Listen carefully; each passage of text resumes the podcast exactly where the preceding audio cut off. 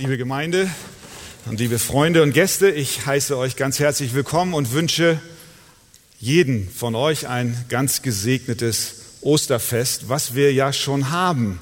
Denn gemeinsam mit euch den auferstandenen Herrn anzubeten, ist schon Segen. Empfindest du das auch so? Das ist eine besondere, eine besondere Freude, dass wir gemeinsam dieses Bekenntnis haben. Jesus Christus lebt. Er ist auferstanden. Heute Morgen wollen wir uns natürlich dem Thema der Auferstehung widmen und auch zuwenden. Und ich lade euch alle ein, dass wir gemeinsam aufstehen und wir lesen einen Vers aus Römer Kapitel 8. Römer Kapitel 8, Vers 11. Wenn aber der Geist dessen, der Jesus aus den Toten auferweckt hat, in euch wohnt, so wird derselbe, der Christus aus den Toten auferweckt hat, auch eure sterblichen Leiber lebendig machen durch seinen Geist, der in euch wohnt. Nochmal. Wenn aber der Geist dessen, der Jesus aus den Toten auferweckt hat, in euch wohnt, so wird derselbe, der Christus aus den Toten auferweckt hat, auch eure sterblichen Leiber lebendig machen, durch seinen Geist, der in euch wohnt. Amen. Nimm Platz. In der Computerprogrammierung und auch in der Mathematik kennt man logische Verknüpfungen. Zum Beispiel, wenn a größer x, dann b gleich y. Eine sogenannte wenn-dann-Bedingung. If-then-Bedingung. Jetzt sagst du vielleicht, was soll das? Damit kann ich nichts anfangen. Ich erkläre es anders. Hoffentlich einfacher, so dass wir es alle verstehen. Wenn, das ist eine logische Verknüpfung zum Beispiel im Haushalt bei uns zu Hause, wenn du den Teller leer isst, dann scheint die Sonne. Nein, nein, nein. Dann bekommst du Nachtisch. Oder eine ganz beliebte Wenn-Dann-Verknüpfung bei uns. Wenn du den Hasenstall ausgemistet hast, dann darfst du dich mit deinen Freunden zum Spielen treffen. Das ist eine logische Verknüpfung. Wenn, dann. Paulus gibt uns in diesem Vers, in Römer 8, Vers 11, auch eine logische Verknüpfung. Wir können sagen, es ist eine Auferstehungslogik. Er formuliert dort zunächst eine Bedingung und wenn wir genau hinsehen, hat diese Bedingung zwei Teile. Dieses wenn. Und dann formuliert er im zweiten Teil dieses Verses die Folge, die ganz logisch aus der erfüllten Bedingung heraus erfolgt. Die voraussetzende Bedingung, das wenn, lautet wie folgt. Wenn aber der Geist dessen, der Jesus aus den Toten auferweckt hat, in euch wohnt, Bedingung, dann, die Folge, wird derselbe, der Christus aus den Toten auferweckt hat, auch eure sterblichen Leiber lebendig machen durch seinen Geist, der in euch wohnt. Was ich in dieser Predigt jetzt machen werde, ist ganz einfach. Im ersten Teil werden wir, werden wir uns die Bedingung anschauen und im zweiten Teil die daraus resultierende Folge. Bedingung. Paulus setzt in diesem Vers eine historische Tatsache voraus, nämlich die leibliche Auferstehung von Jesus. Er schreibt, wenn aber der Geist dessen, der Jesus aus den Toten auferweckt hat. Für den Apostel Paulus ist die Auferstehung Jesu eine gegebene historische Tatsache. Der Geist dessen, der Jesus auferweckt hat. Für diese historische Tatsache, dass Jesus tatsächlich von den Toten auferstanden ist, gibt es eine Vielzahl von Zeugen. Heute Morgen haben wir schon von Andi den Text aus Lukas 24 gehört. Da wird uns berichtet, dass Maria Magdalena zusammen mit Johanna und zusammen mit Maria, der Mutter des Jakobus, zum Grab ging am ersten Ostersonntag überhaupt und sie wollten den Leichnam Jesu salben, aber das Grab war leer. Sie waren die allerersten Zeugen einer historischen Tatsache, auf die sich der Apostel Paulus in seiner Bedingung bezieht. Jesus ist tatsächlich auferstanden. Und das haben nicht nur diese drei Frauen gesehen, sondern in der Folge viele, viele andere Menschen.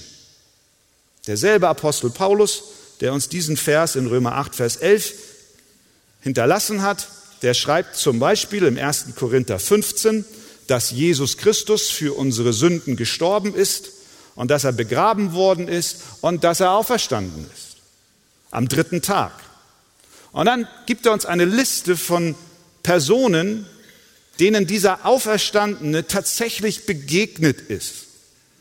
Er sagt, er ist Kephas erschienen, danach den Zwölfen, danach ist er mehr als 500 Brüdern auf einmal erschienen. Das war eine ziemlich große Versammlung. Von denen die meisten noch leben, sagt er. Also für den Fall, liebe Korinther, an die er das schreibt, wenn ihr Zweifel daran habt, dass diese Geschichte von der Auferstehung nicht stimmt, dann sage ich euch, die meisten von den 500, denen sich der Auferstandene gezeigt hat, die leben noch. Macht euch auf den Weg und fragt sie selbst. Das ist ja ziemlich gefährlich, so, eine, so ein Angebot zu machen, wenn man insgeheim weiß, das ist alles eine Fabel. Danach erschien er dem Jakobus, hierauf sämtlichen Aposteln und schließlich hat sich der Auferstandene dem Apostel Paulus selbst gezeigt. Er schreibt dann, zuletzt aber von allen erschien er auch mir. Und wir wissen, das war auf der Straße nach Damaskus, als dieser Saulus äh, Christen verfolgt hat, kam ein helles Licht, er hörte eine laute Stimme vom Himmel und er hatte eine persönliche Begegnung mit dem auferstandenen Jesus. Das heißt, dieser Vers hier in Römer 8, Vers 11 versucht nicht ein Argument für die Auferstehung zu liefern, sondern die Bedingung, die Paulus hier anführt, setzt schon voraus, dass die Auferstehung stattgefunden hat. Für ihn bestand überhaupt kein Zweifel, dass Jesus das Grab verlassen hat. Das heißt, die erste Teilbedingung dieser logischen Verknüpfung ist erfüllt. Jesus ist auferstanden. Aber es gibt noch eine zweite Bedingung in diesem Vers. Denn es heißt, wenn aber der Geist dessen, der Jesus aus den Toten auferweckt hat, in euch wohnt, dann, Punkt, Punkt, Punkt. Das heißt, die Bedingung ist die, dass der Heilige Geist, der Geist dessen, der Jesus Christus von den Toten auferweckt hat, in dir wohnt. Jetzt sagst du ja, äh, was heißt denn das? Wer ist denn das? dieser Geist dessen, der Christus von den Toten auferweckt hat? Wer ist dieser Geist? Es ist die dritte Person der Gottheit. Es ist die dritte Person des dreieinigen Gottes. Es ist der Geist dessen, der Jesus von den Toten auferweckt hat.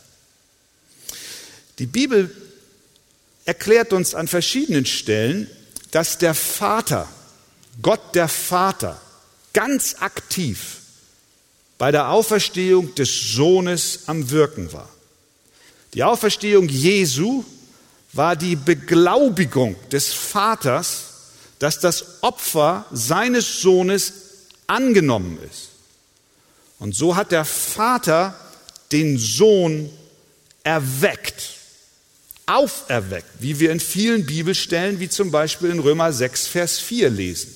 Der Vater hat den Sohn auferweckt, aus dem Grab geholt.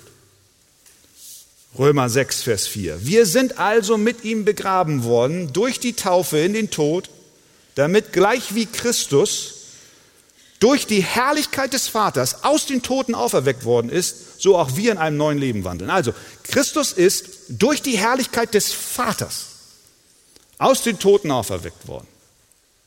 Wie ist Jesus zum Leben gekommen? Durch die Herrlichkeit, der Vater war aktiv, durch die Herrlichkeit des Vaters.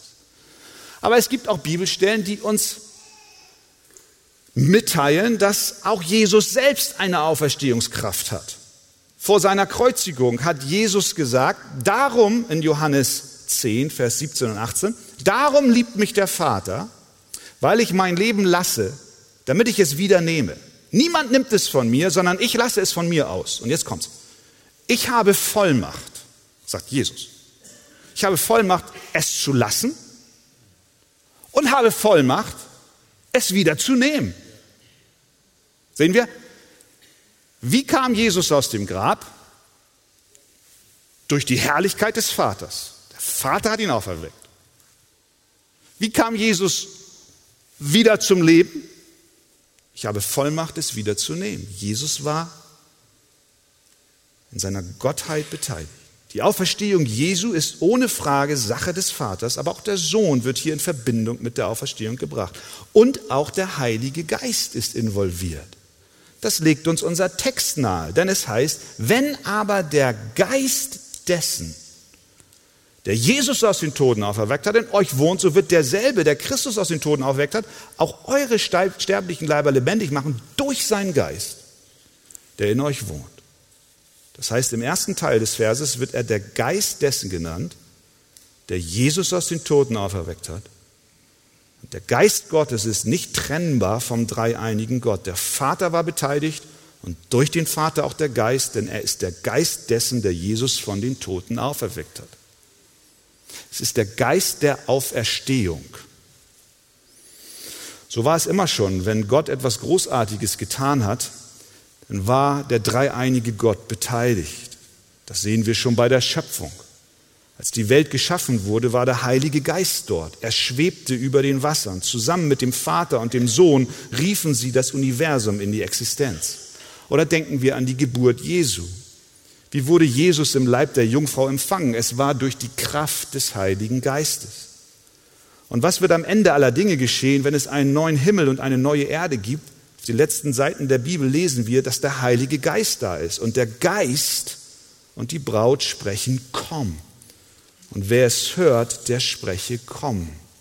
Der Heilige Geist war, ist und wird bei den Ereignissen, die uns zur Rettung dienen, beteiligt sein. Und dies gilt auch hinsichtlich der Auferstehung. Deswegen erwähnt Paulus ihn hier im Zusammenhang mit der Auferstehung. Wenn aber der Geist dessen, der Jesus aus den Toten auferweckt hat, in euch wohnt, so wird auch ihr, werdet auch ihr auferweckt werden. Das ist der Heilige Geist.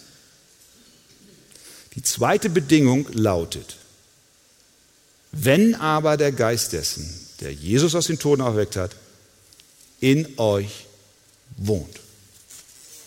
Das ist der Geist Gottes, der in euch wohnt. Da stellt sich natürlich die Frage, lebt,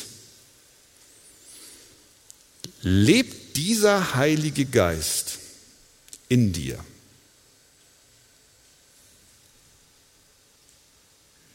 Wohnt er in dir? Die Bibel sagt, dass jeder, der an Jesus Christus glaubt, diesen Heiligen Geist bekommt, in sich hat. Das ist, was Paulus den Korinthern schreibt. Oder wisst ihr nicht, dass euer Leib ein Tempel des in euch wohnenden Heiligen Geistes ist, den ihr von Gott empfangen habt? Euer Leib ist ein Tempel, in dem der Heilige Geist wohnt, den ihr von Gott empfangen habt. Also lass mich die Frage stellen, wohnt der Heilige Geist in dir? Ist dein Leib ein Tempel für Gott in dem Sinn, dass die dritte Person der Gottheit in dir wohnt? Das ist die Bedingung. Du fragst, woher kann ich das wissen? Es gibt Kennzeichen, ob der Heilige Geist in dir wohnt. Paulus erklärt uns das in Römer Kapitel 8, in den Versen zuvor. Da ist die Überschrift das neue Leben im Geist. Er beschreibt, was es heißt, gemäß des Geistes zu leben. Das bedeutet, durch den Glauben an Jesus Christus eine persönliche Beziehung zu Gott zu haben. Es bedeutet, gemäß dieses Geistes zu leben, zu wandeln. Das heißt, ein Leben zu führen, was Gott die Ehre geben möchte und auch gibt. Es bedeutet, dass unser Geist und unser Sinn sich prägen lässt durch die Bibel, dem Wort Gottes. Es ist eine Wesensart, die daraus hervorgeht, nämlich die Heiligkeit und Liebe, Freude und Frieden und viele andere Eigenschaften hervorbringt. Als Paulus diese, diesen, diesen Vers den Römern schrieb, da war er sehr zuversichtlich, dass die Römer verstanden haben, wovon er hier redet. Denn sie hatten den Heiligen Geist, der in ihnen lebte. Das ist schön, für die Römer ist es gut, aber wie sieht es mit den Hamburgern aus? Hast du, hast du den Geist der Auferstehung in dir und erfüllst damit die logische Bedingung, die Bedingung dieses logischen Argumentes. Lebt Gott durch den Heiligen Geist in dir einige weitere unmissverständliche Kennzeichen, die uns zeigen, dass der Geist Gottes in uns lebt. Bist du schon mal von einer persönlichen Sünde überführt worden? Dass du plötzlich Klarheit bekommen hast über einen bestimmten Bereich in deinem Leben und Gott dir gezeigt hat, das ist Sünde. Und hast du über diese Sünde schon einmal Buße getan und den Herrn um Vergebung gebeten und ihm bekannt und einen inneren Zerbruch erlebt dahingehend, dass du gesagt hast, Jesus, vergib mir meine Sünden. Wenn du das erlebt hast, dann ist es das Zeichen dafür, dass der Heilige Geist in dir wohnt. Hat dir das Lesen der Bibel schon einmal Trost und Freude gebracht? Wenn du sagst, ja, dann ist das ein gutes Zeichen, dass der Heilige Geist in dir lebt. Gibt es Bereiche in deinem Leben, über die du sagen kannst im Rückblick, da hat Gott mir Gnade geschenkt im Wachstum, in der Heiligung. Sünden, die du vielleicht vor einigen Jahren wie selbstverständlich getan hast, aber im Rückspiegel sagst du, preis dem Herrn, es ist nicht mehr so wie damals. Paulus schreibt in Römer 8, Vers 13, denn wenn ihr nach dem Fleisch lebt, so werdet ihr sterben müssen. Wenn ihr aber durch den Geist die Taten des Leibes tötet, so werdet ihr leben. Ein Zeichen, dass der Heilige Geist da ist. Hast du schon einmal Frieden und Freude gehabt, die weitaus weiter reichen als die Schwierigkeiten und Probleme in deinem Leben? Hast du schon mal so einen übernatürlichen Frieden gehabt? inmitten einer stürmischen Zeit, von Gott gegeben. Das ist ein wunderbares Zeichen, dass der Geist dessen, der Christus von den Toten auferweckt hat, in dir am Wirken ist. Paulus schreibt, denn wir, da wir nun aus Glauben gerechtfertigt sind, so haben wir Frieden mit Gott. Kannst du Gott deinen Vater nennen, wenn du betest?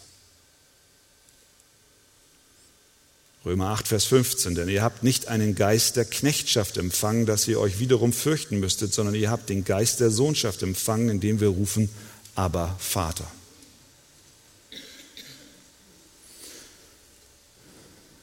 Nun bist du vielleicht heute Morgen hier und sagst, ich bin mir nicht ganz sicher, ob diese Liste auf mich zutrifft, ob der Heilige Geist wirklich in mir wohnt. Ich möchte dir was sagen. Ich möchte dir sagen, es gibt keinen Grund zur Verzweiflung. Denn der Heilige Geist ist das beste Geschenk, was Gott uns geben kann. Es ist ein Geschenk von Gott selbst und es ist ein Geschenk, das Gott sehr gerne gibt. Jesus selber hat, als er über das Gebet sprach, die menschlichen Väter erwähnt, die ihren Kindern gute Gaben geben, obwohl sie böse sind. Er sagt, wenn ihr, die ihr böse seid, euren Kindern gute Gaben zu geben versteht, wie viel mehr wird der Vater im Himmel den Heiligen Geist denen geben, die ihn bitten? Das ist eine Verheißung für dich. Wenn du heute Morgen hier sitzt und sagst, ich habe die Bedingung nicht erfüllt, dieser Geist wohnt nicht in mir, und du zugleich sagst, ich würde aber gerne, dass dieser Geist in mir wohnt, dann hast du die Verheißung. Jesus gibt sie dir. Wenn du den Vater bittest, dann wird er dir seinen Geist geben. Es ist das beste Geschenk, das er zu vergeben hat. Und die Zusage gilt dir. Bitte ihn, dass er in dein Leben kommt. Und er wird es tun. Das gehört also zur Bedingung. Wenn aber der Geist dessen, der Jesus aus den Toten auferweckt hat, in euch wohnt, dann, und das bringt uns zum zweiten Punkt, die daraus resultierende Folge. Wenn du den Heiligen Geist hast, durch den Glauben an Jesus Christus, du Buße getan hast über deine Sünden und du glaubst, dass Jesus für deine Sünden gestorben ist, dann kommt der Geist Gottes in dein Herz. Und wenn diese Bedingung erfüllt ist, dann gibt es eine Folge. So wird derselbe, der Christus aus den Toten auferweckt hat, auch eure sterblichen Leiber lebendig machen durch seinen Geist, der in euch wohnt. Hier erinnert uns die Bibel daran, dass wir sterblich sind. Unsere physischen Leiber sind anfällig für Krankheiten, für Schwäche, für Tod.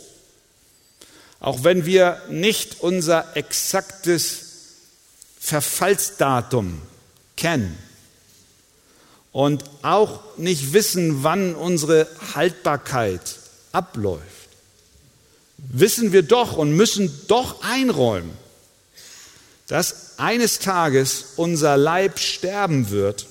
Er wird dahinschwinden und zu dem zurückkehren, aus dem wir gemacht sind, nämlich Staub.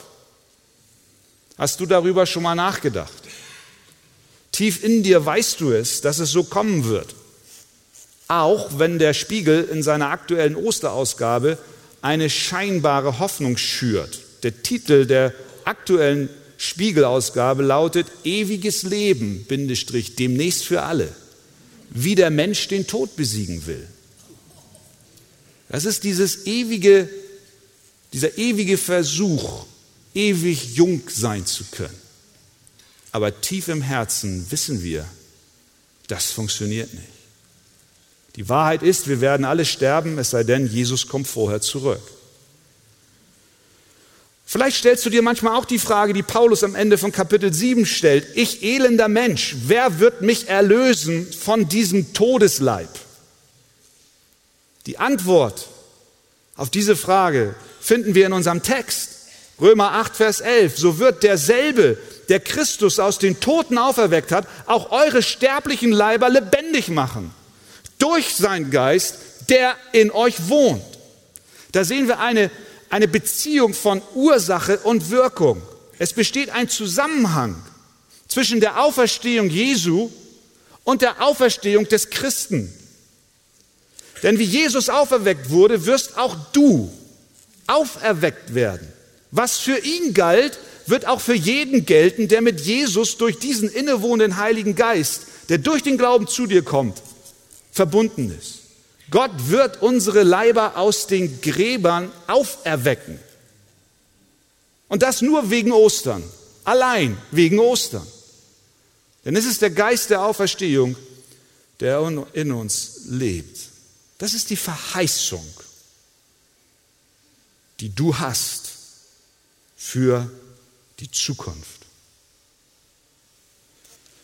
Und auch hier ist der dreieinige Gott am Handeln. Alle drei Personen der Gottheit, die wir hier in diesem Vers sehen, arbeiten für dieses eine große Ziel zusammen, das da lautet, dein Leib wird aus dem Grab auferstehen.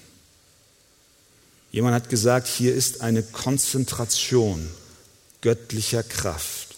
Gott der Vater weckt unsere Leiber vom Tod auf und er tut es so, wie er es auch bei Gott dem Sohn getan hat, durch die Kraft des Heiligen Geistes. Und das Gleiche gilt, wenn wir über die Auferstehung sprechen. Die Bibel verspricht, dass der Vater, der den Herrn Jesus auferweckt hat, auch uns mit Jesus auferwecken wird und uns in seine herrliche Gegenwart bringen wird. 2. Korinther 4,14. Da wir wissen, dass der, welcher den Herrn Jesus auferweckt hat, auch uns durch Jesus auferwecken und zusammen mit, vor euch, und zusammen mit euch vor sich stellen wird. Der Sohn, der Vater ist beteiligt bei dieser Auferweckung, der Sohn wird beteiligt sein bei dieser Auferstehung. Johannes 6,39. Und das ist der Wille des Vaters, der mich gesandt hat, dass ich nichts verliere von allem, was er mir gegeben hat, sondern dass ich es auferwecke am letzten Tag. Das ist das Werk des Sohnes und des Vaters und des Geistes, wie uns 1. Korinther 6,14 sagt. Das haben Christen überall zu allen Zeiten geglaubt und unsere Hoffnung ist nicht allein, dass unsere Seelen irgendwie von unserem Leib befreit werden, sondern dass der Geist Gottes das tun wird, was dieser Vers sagt. Er wird unseren sterblichen Leibern Leben geben. Das bedeutet nicht, dass du zurück zu diesem irdischen Leben kommst, in diesen deinen irdischen Leib, der mit all den Sorgen und dem Verfall dann wieder neu konfrontiert wird. Nein, es wird ein Auferstehungsleben sein, ein herrliches Leben im neuen Himmel und auf der neuen Erde. Wir werden auferweckt werden mit einem Leib, wie auch Jesus in einem neuen Leib auferweckt wurde, der das Leben Gottes in sich trug und trägt. Und dies wird durch die Kraft des Heiligen Geistes geschehen. Wenn der Geist dessen, der Jesus aus den Toten auferweckt hat, in euch wohnt, so wird derselbe, der Christus aus den Toten auferweckt hat, auch eure sterblichen Leiber lebendig machen durch seinen Geist, der in euch wohnt. Was heißt das für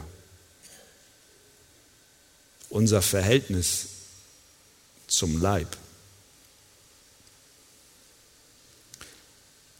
Offensichtlich ist der Leib wichtig für Gott.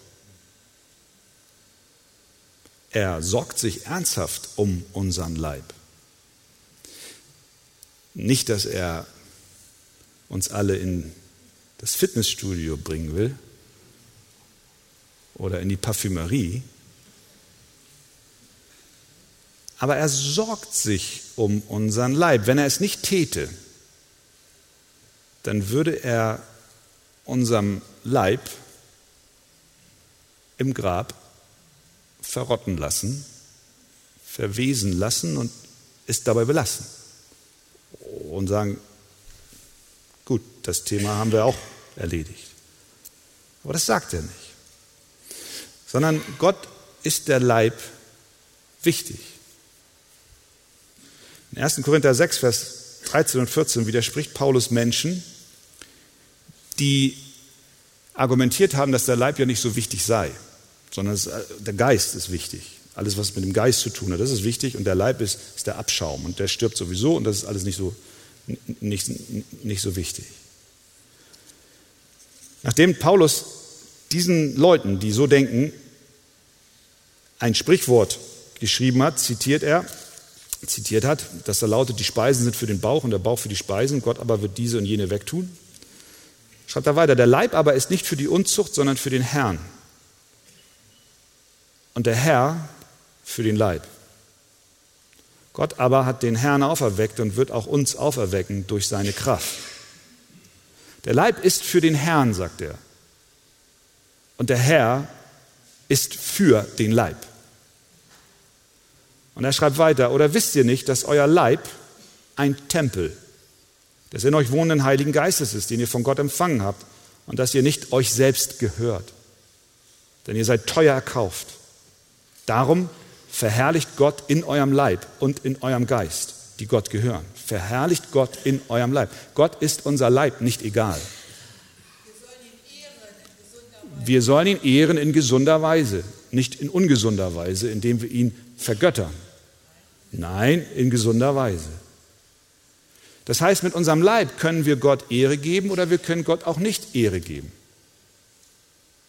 Unsere Augen, unsere Ohren, unsere Zunge, unsere Hände, unsere Füße, unser Appetit kann Gott verherrlichen. Aber unsere Augen, unsere Ohren, unsere Zunge, unsere Hände, unsere Füße, auch unser Appetit kann Gott auch nicht verherrlichen. Der Herr ist für den Leib. Das heißt, er ist nicht gegen ihn, er ist für den Leib, sonst würde er ihn nicht auferstehen lassen. Das hat eine praktische Folge für uns heute. Die Auferstehung praktisch in 2017. Denken wir darüber nach, wie wir mit unserem Leib umgehen, der für Gott so wichtig ist, dass er ihn auferwecken wird in einem verherrlichten Leib. Was für eine Folge ziehen wir noch? Gott wird deinen Leib und meinen Leib zu seiner Ehre verwandeln.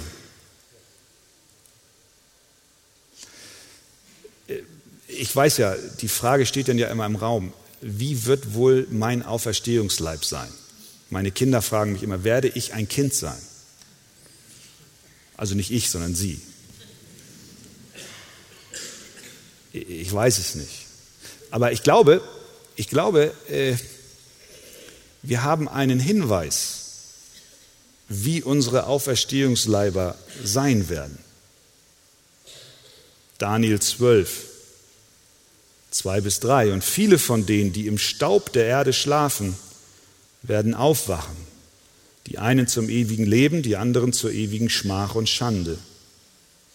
Und die Verständigen werden leuchten wie der Glanz der Himmelsausdehnung. Und die, welche die vielen zur Gerechtigkeit weisen, wie die Sterne immer und ewiglich. Ich hoffe, das schreckt dich nicht ab. Du wirst leuchten wie die Sterne am Himmel.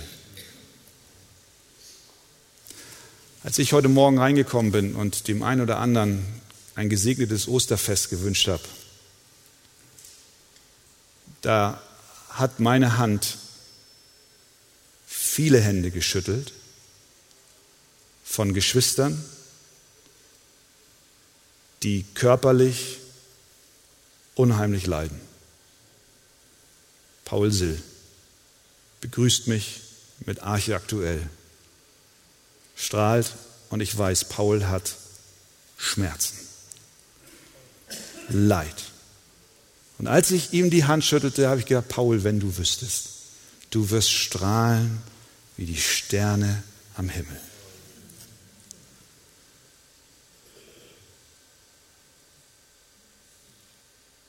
Jesus sagt, dann werden die Gerechten leuchten wie die Sonne im Reich ihres Vaters. Im Philipperbrief lesen wir, der unseren Leib der Niedrigkeit umgestalten wird, sodass er gleichförmig wird seinem Leib der Herrlichkeit, vermöge der Kraft, durch die er sich selbst auch alles unterwerfen kann. Wir werden leuchten wie die Sterne. Wir werden mit unserem Auferstehungsleib Jesus Christus verherrlichen. Wir haben eine herrliche Zukunft. Amen. John Piper drückt es so aus. Gott schuf dich mit einem Leib und er schuf dich zu seiner Ehre. Deswegen wird er deinen sterblichen Leib auferwecken, egal wie entstellt, wie deformiert, wie ausgemergelt oder wie krank er jetzt auch sein mag. Er wird ihn so stark und so schön machen, dass wenn ich ihn sehe, sagen werde, du bist wie der unendlich blaue Himmel an einem hellen Sommertag, du bist wie die Pracht von Millionen Sternen vor einem dunklen Universum, du strahlst wie die Sonne und ja, ich sehe in dir die Erhabenheit und Herrlichkeit Jesu Christi, der dich geschaffen hat, der dich erlöst hat, der dich auferweckt hat und der dich verherrlicht hat für immer und ewig. Wenn du wirklich glaubst, dass Gott für dich und nicht gegen dich ist und dass er dich eines Tages auferwecken wird und du leuchten wirst wie die Sonne, dann hast du eine unendliche Kraftquelle für deinen Alltag im Hier und Jetzt. Dann hast du eine neue Perspektive. Dann hast du ein komplett neues Denken. Und dann werden die Dinge dieser Welt klein. Und Jesus wird groß. Hast du diese Gewissheit durch den Glauben an Jesus Christus, dass Gott deinen Leib von den Toten auferwecken wird. Wenn aber der Geist dessen, der Jesus aus den Toten auferweckt hat, in euch wohnt, so wird derselbe, der Christus aus den Toten auferweckt hat, auch eure sterblichen Leiber lebendig machen durch seinen Geist, der in euch wohnt. Was für eine Verheißung. Was für ein Auferstehungsfest. Jesus hat gesiegt und der Tod hat keine Kraft mehr. Amen.